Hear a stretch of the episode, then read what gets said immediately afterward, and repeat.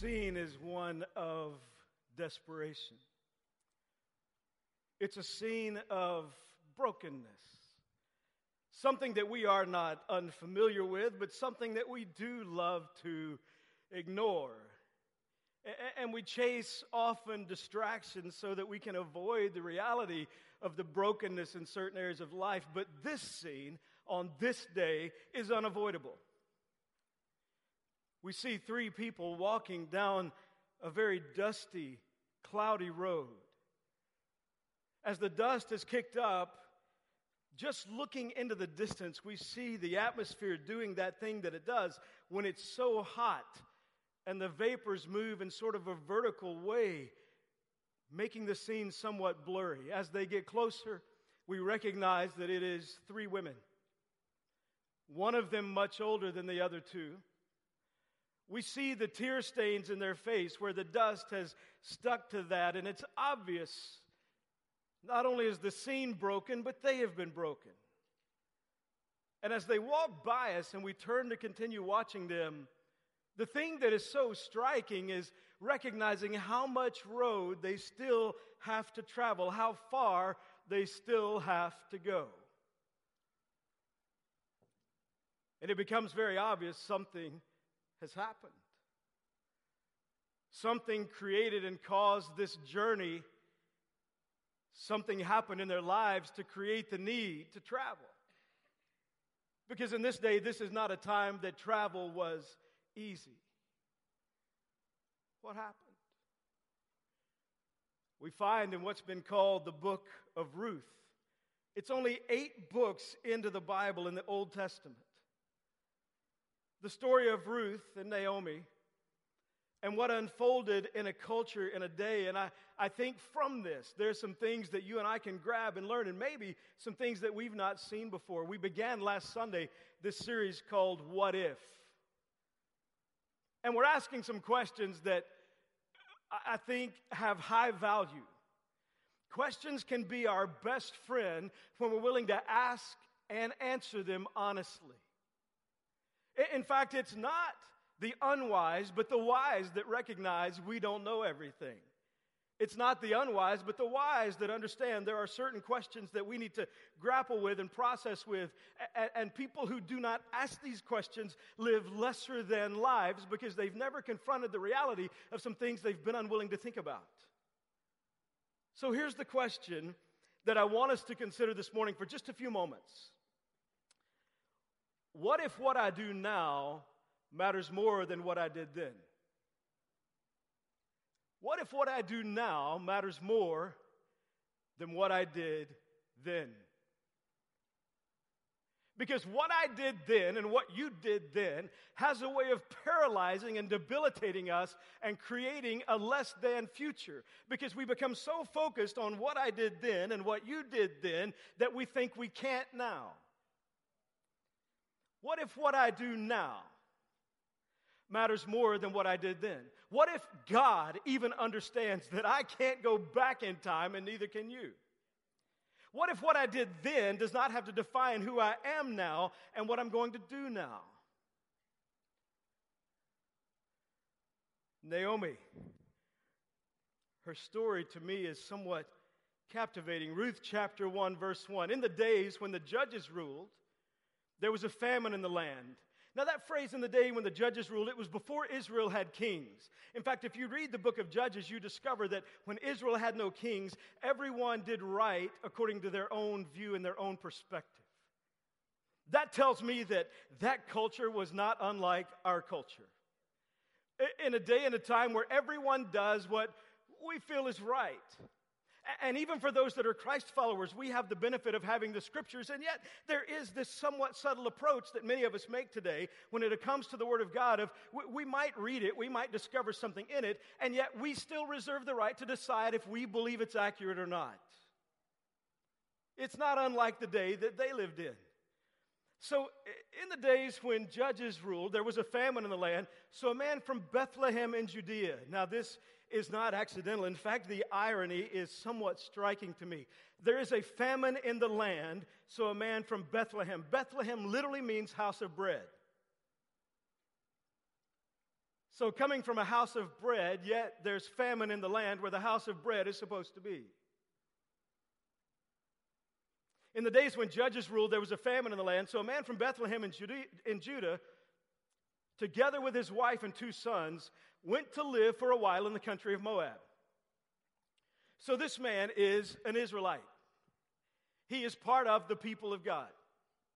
And yet because things are difficult, because there's a famine, because there's this struggle, and it doesn't look like it's going to be fixed or corrected quickly, he glances in a different direction from where he is. He looks to an area that's different from where he's supposed to be, and he decides, I know that here I am under the protection and the provision of God. I know that here I'm around the people of God, but it feels like over there I can do better.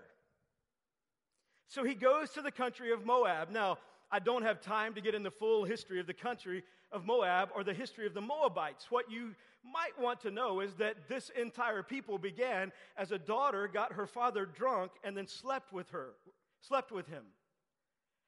And from this ancestral relationship, a people group is started, and they just happen to be Satan worshipers.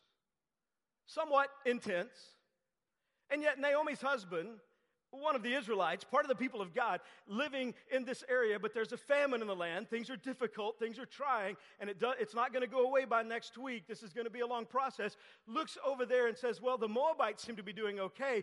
I think we can move there, and we're going to be better off. We'll financially be able to be better off. We'll have more comfortable things around us. There is no famine there. I think I know best. Let's go there. Well, what he fails to think about in that moment is if you take your bride and your two sons and you go from the people of God to over there, what you fail to think about is your two sons will probably marry people from there. Your two sons will play on ball teams with people there. You've just changed not only the affiliation but the loyalty of your family culture because you've made a decision where you believe something is best. Now, I understand the desperation.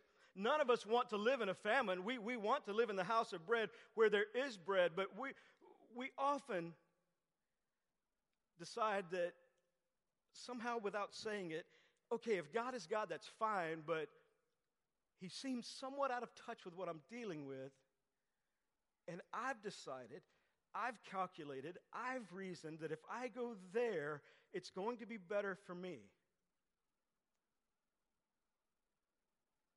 He forgets that God is to be worshipped. He forgets the law of the time that you don't immerse yourself with people that don't worship your God.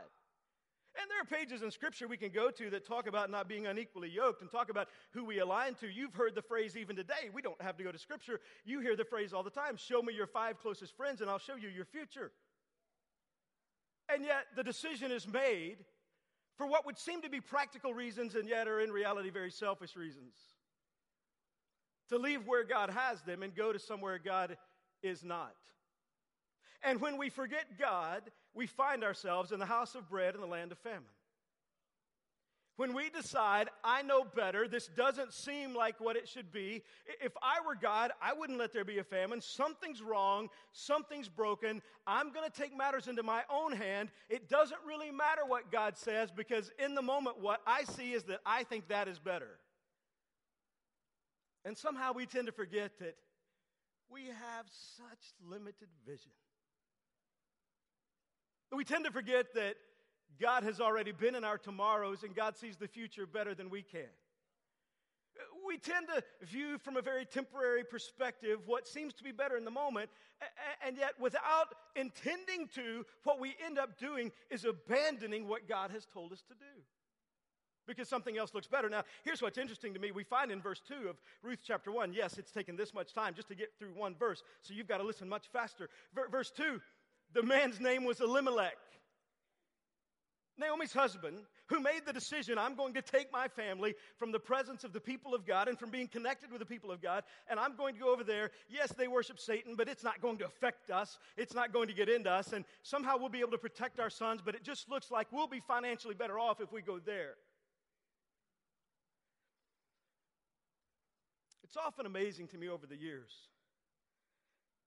people that took the job and took the promotion and took the bonus and moved their family, not factoring in the presence of God in the church that they were a part of and what might be missing where they go. Somehow we chase what looks better without factoring in what God's doing. You know what's fascinating to me? I always hear the story of, Pastor, we got a job offer in another city. We got to go. It's more income. Never even factoring in who are the people I'm going to be around.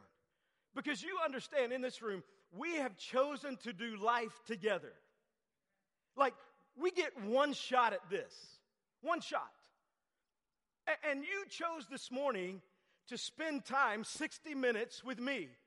It might be longer than 60 minutes because Dallas has a bye week, so who cares? We don't have to get out on time. But we're doing life together. And it's amazing to me how we chase. You know what I rarely hear? Pastor, I'm in a pretty lucrative scenario. Things are going well, but God has stirred and moved in my heart. I need to move to Orlando, Florida, and be a part of what God's doing in this unique movement. I'll take a pay cut or whatever I need to do. I just want to be with the people of God, making a difference for God and helping people who don't know God. You don't hear that story very often, do you?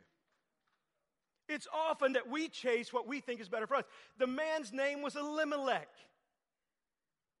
Elimelech literally means my God is king, which tells me you can have the title without the lifestyle. My God is king. I'm a Christ follower. I love God. But that's always defined in the cloud of circumstances that says all that's good as long as I perceive that God is somehow blessing me. But if it gets difficult, if it becomes challenging, if it looks different than what I thought it should look like, I might call myself my God is king, but I'm going to go where I'm king and I think I can do better.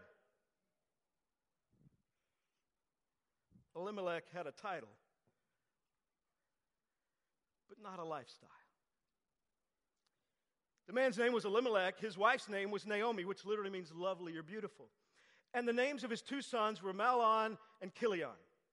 They were, hard name, from Bethlehem, Judah. And they went to Moab and lived there. Now think about this. Elimelech is taking his bride and his two sons away from the people of God, going into a culture, and it's not that they were different culturally. Listen, there is a richness to diversity. There is a celebration that we should have over diversity. God made you different. God made me different. It's not about that they were different. I grew up in a part of the world in Texas where I think they thought heaven was just going to be all white. I'm not kidding.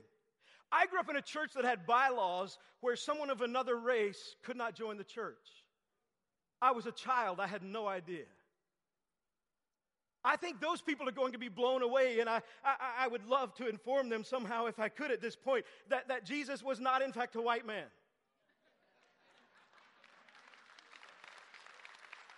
So this is not about a lack of diversity or abandoning. No. All this is about, if the Moabites had worshiped the one true God, no problem. This was about the choice of their philosophy of life and who they worshiped and how they went about their life. This is not about a cultural difference. There is richness in cultural diversity. Cultural diversity is to be celebrated. God created us to be different. And just frankly, one of the things we understood when we began C3 is if it's all white, it just ain't right. So diversity is something that we celebrate. I think it's important to understand it was not about that. It was about their belief system and their philosophy.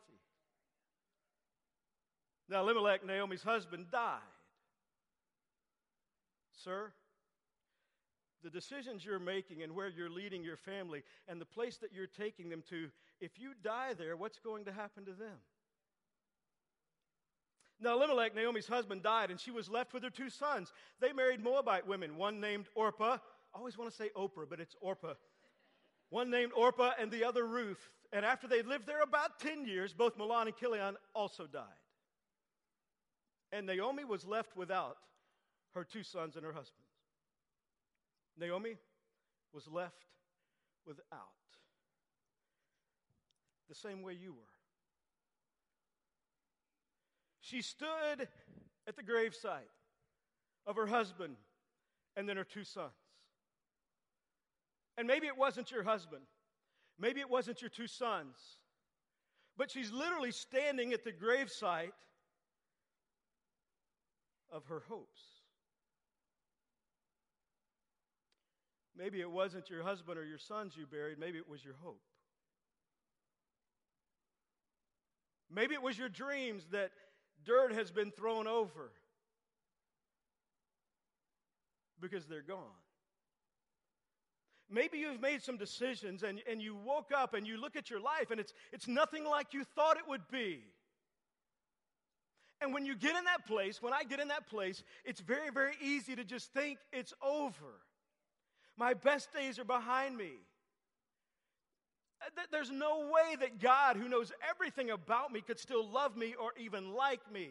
There's no way that God could use me the way I wanted him to. There's no way that God's presence could be in my life. Why would God even bother to answer my prayers? Have you seen the history of the decisions I made? I left being around him, and I went over here and did my own thing. But what if what you do now matters more than what you did then? What if God really is a God of grace and mercy? What if there is no moment, there is no path where I can go to a place that is too far from the reach of the grace and the love of God? What if God really is a God of the impossible? When Naomi heard in Moab that the Lord had come to the aid of his people by providing food for them, the drought is over, the famine is over, she and her daughters-in-law prepared to return home from there. Then Naomi said to her two daughters-in-law, "Go back, each of you." So they begin the journey on this long road, about 50 miles they're going to go on this journey. And somewhere in the journey after they had left, they're going to the land of Judah. Naomi is returning, but these two young ladies that married her sons are Moabite women.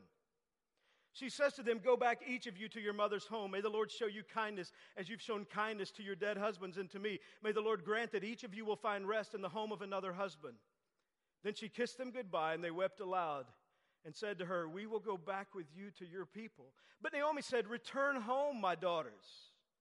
It's interesting, earlier she calls them daughter-in-law, and now she's calling them daughters because there is an intimacy and a closeness, and she really has the proper motivation. She wants the best for them, and she just doesn't see any way that if they journey with her, it's going to be good. Because all she sees is what she sees. Naomi said, "Return home, my daughters. Why would you come with me? Am I going to have any more sons? Who could become your husbands? Return home, my daughters. I am too old to have another husband, even if I thought there was still hope for me." Don't miss that statement. Because when she says, "even if I thought there was still hope for me," what she's saying is, hope died. There is no more hope for me. It's the very same way that you feel sometimes when you look at your life and you look at some of your decisions and some things have happened to you and other things you've done to you, and you think, I'm going to live the rest of my life less than. The hope that I had about what it would once be, the school that I wanted to go to, the job that I wanted to have, the kind of marriage that I dreamed about, the family that I wanted to have, the friends that I hoped would be there, all of that is dead and gone. So now I'm just going to somehow make the best of it. Even if I thought there was still hope for me, even if I had a husband tonight and then gave birth to sons, would you wait until they grew up? Would you remain unmarried for them? No, my daughters, it is more bitter for me than for you because the Lord's hand has turned against me. Fatal flaw. Do not ever assume that because life has gotten hard, the heart of God has. Do not ever think because it's difficult that God has turned against you. It may feel like it in the moment, but don't trust your feelings. When you trust your feelings, you put yourself on an emotional roller coaster that will devastate your life. Don't trust your feelings. We are in October. All of the ads are about scary movies. I don't do scary movies at all. Because they take my feelings places I don't want to go. So I just avoid it. But some of you, it's not October, it's December, it's February, it's April, and you base your entire life about how you feel on the day, and yet if honestly you look at it, you'll recognize that 10 years ago you felt differently about some things that you do today. Your feelings are going to change. So we have to base our life on the promises of God. And the miraculous thing is, in recorded history, all that we have, God has never lied. Not even one time, not even a little white lie. He has a great track record. And he promised, never will I leave you, never will I forsake you. So Naomi thinks that what she did then, even if it was a mistake, really was it her fault? She was just following Elimelech. She had no choice in that culture, and yet somehow she believes that what she did then was so terrible, and what she did then was such a mistake that it caused God to be so angry that he's turned on her.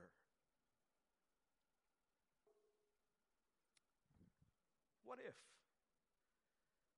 You and I are going to face famines and dead ends in life. Where do they come from? What if dead ends and famines can be a mess we made?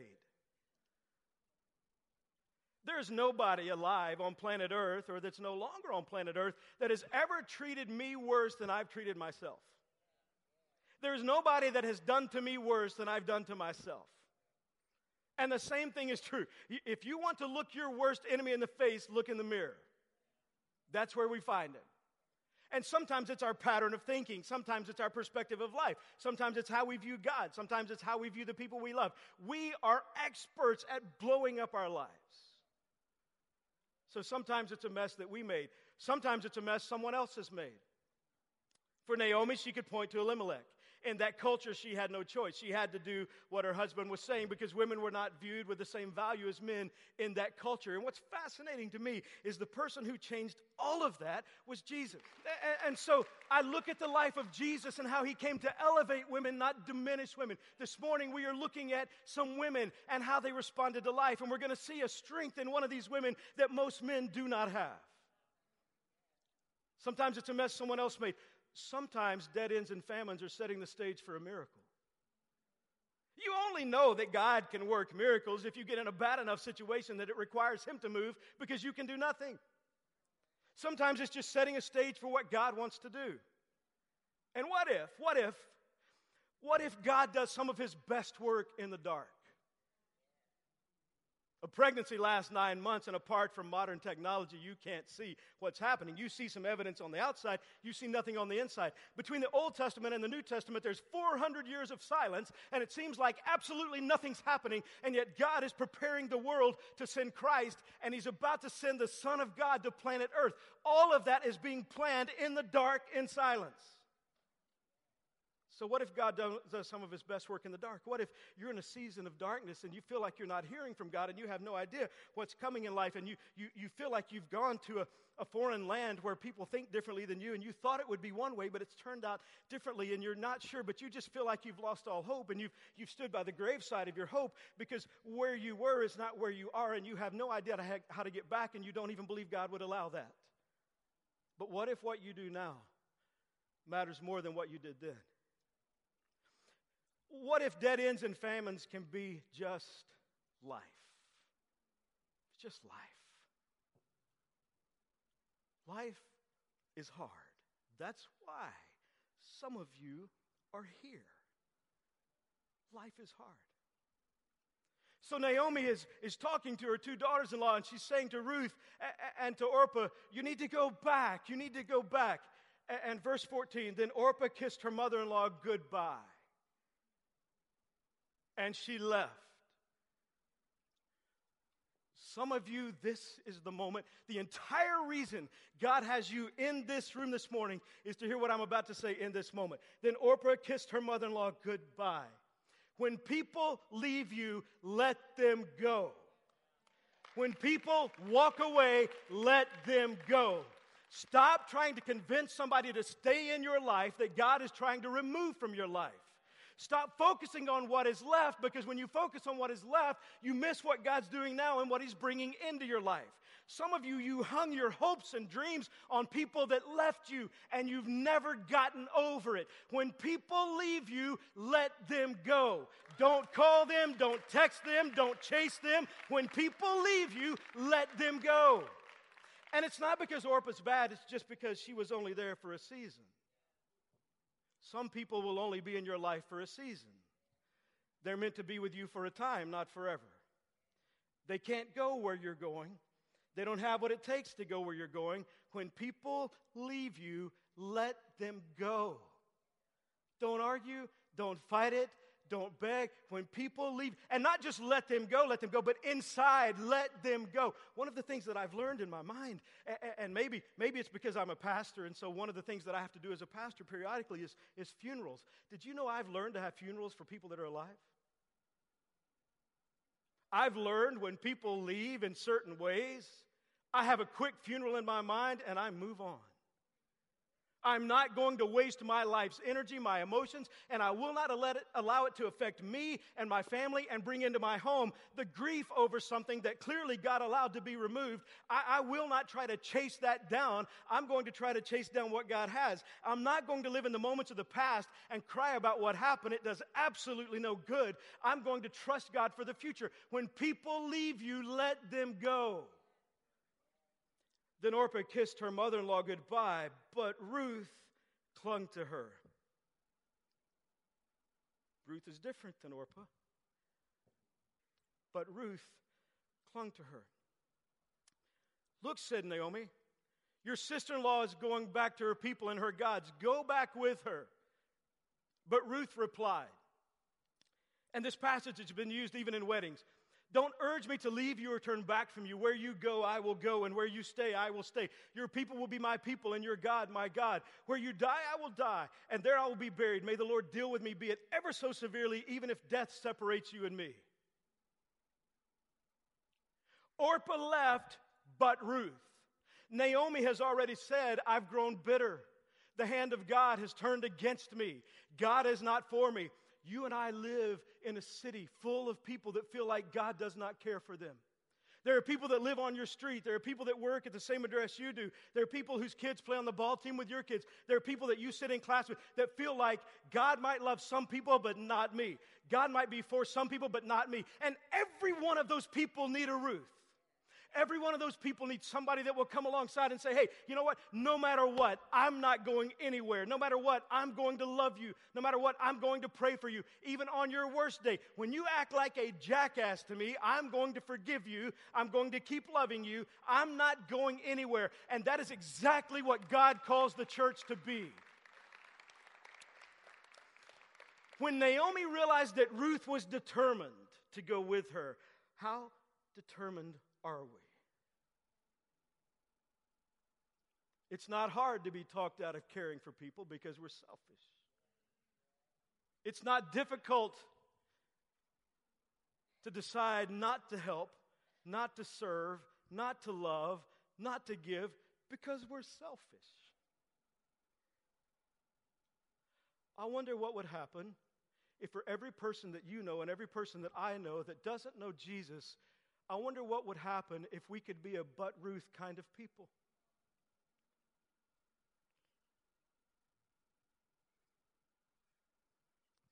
So the two women went on until they came to Bethlehem, and when they arrived in Bethlehem, the whole town was stirred because of them, and the women exclaimed, can this be Naomi? See, they remember when she left. They remember when they left and they went to Moab. And now, years later, she's coming. Could this really be her? She doesn't look like her. Could this really be her? And she says, don't call me Naomi, she told them. Call me Mara, because the Almighty has made my life very bitter. I went away full, but the Lord has brought me back empty. Why call me Naomi? The Lord has afflicted me. The Almighty has brought misfortune upon me. In the midst of all that, the previous conversation was someone that loves you so much that they said, I will never leave you. And yet the perspective is not on that at all. The perspective is not on God removing the famine from Judah. The perspective is not on the faithfulness of God. The perspective is all negative about what God hasn't done. What if we stop watering things that were never meant to grow in our lives? See, your thought process and my thought process, we can approach any scenario we face in life and believe the best about God or the worst. And if you're not careful, did you know that negative is more contagious than the flu? If you're not careful, if I'm not careful, we can begin to see God as the problem. because we miss all the things he's doing. Now, part of it comes from our own guilt because we also know how we've messed up.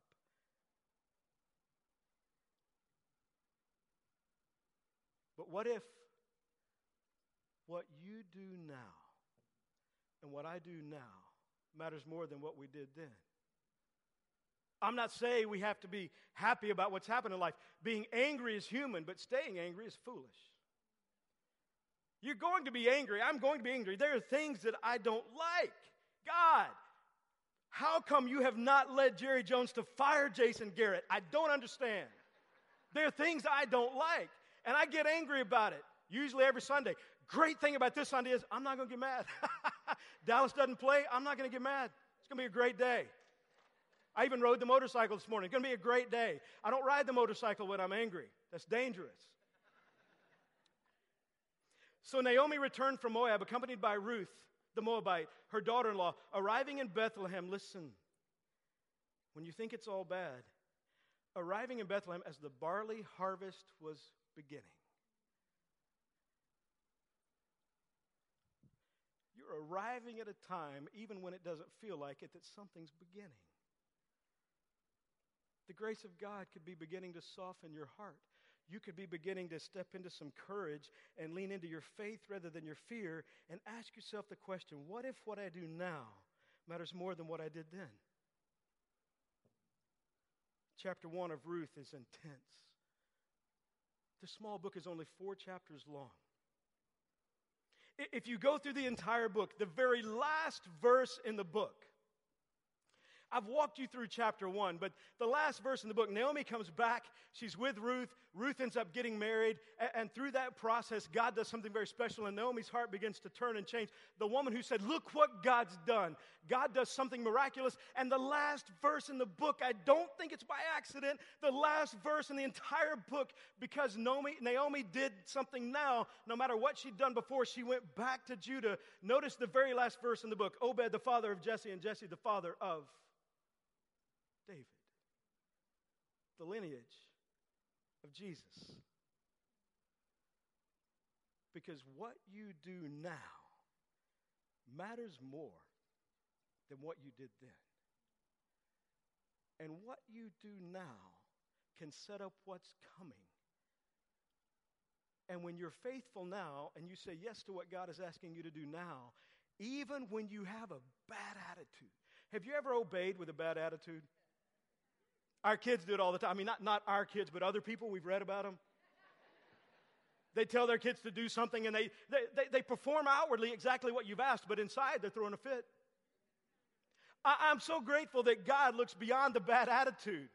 I'm so grateful that God is a perfect loving father, not just a father, that can say, okay, his attitude's bad, but when I show him what I'm going to show him, as long as he sticks with it, because consistency has always been the biblical pattern for success, as long as he sticks with it, his outward actions are obeying me, but his inward attitude sucks. But as long as he sticks with it, that inward attitude's going to change also. Because what you and I do now matters than what we did then. Don't let anybody convince you that you are who you used to be. So what if there's still hope? Because God can take people with broken legacies and through them bring healing to others. What if there's still hope? What you and I have to understand is you can't be who you're going to be and who you used to be at the same time. You can't embrace what God has for your future while holding on to your past and trying to drag it along. You can't do that. There will be people periodically that will leave you. Let them go. Step into what God has for your future. What if what I do now matters more than what I did then? So the question, what do you do now? You have replayed in your mind and focused so much on what you did then. What if you stop that movie, turn it off, erase it from your DVR, and begin to focus on what you're going to do now? Because as long as you're consumed with what you did then, you'll never be able to fully focus on what you're going to do now. So what does God have for you now? Hey, Ruth, who does God want you to love? Who does God want you to invite? Who does God want you to care about that everybody else is walking out on? Hey, Naomi, what is God saying to you about your own bitterness and your anger? And are you willing to miss what he has for your future because you're emotionally stuck in your past? You can hold on to what was, but you'll miss what can become. Would you pray with me this morning?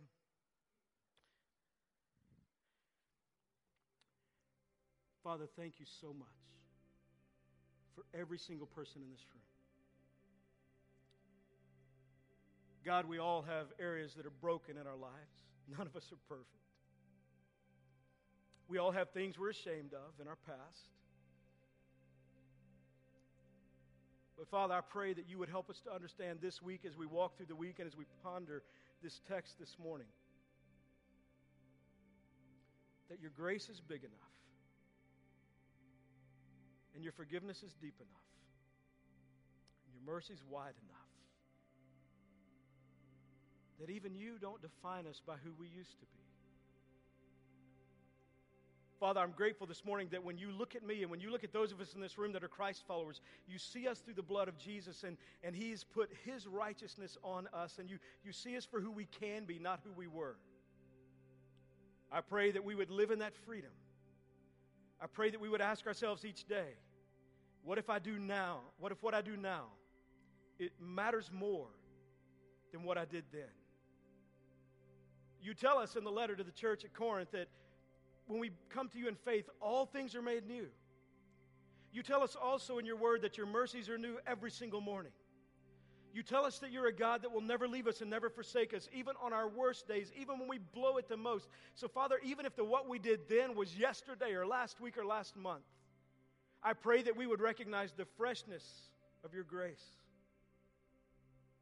the strength of your love.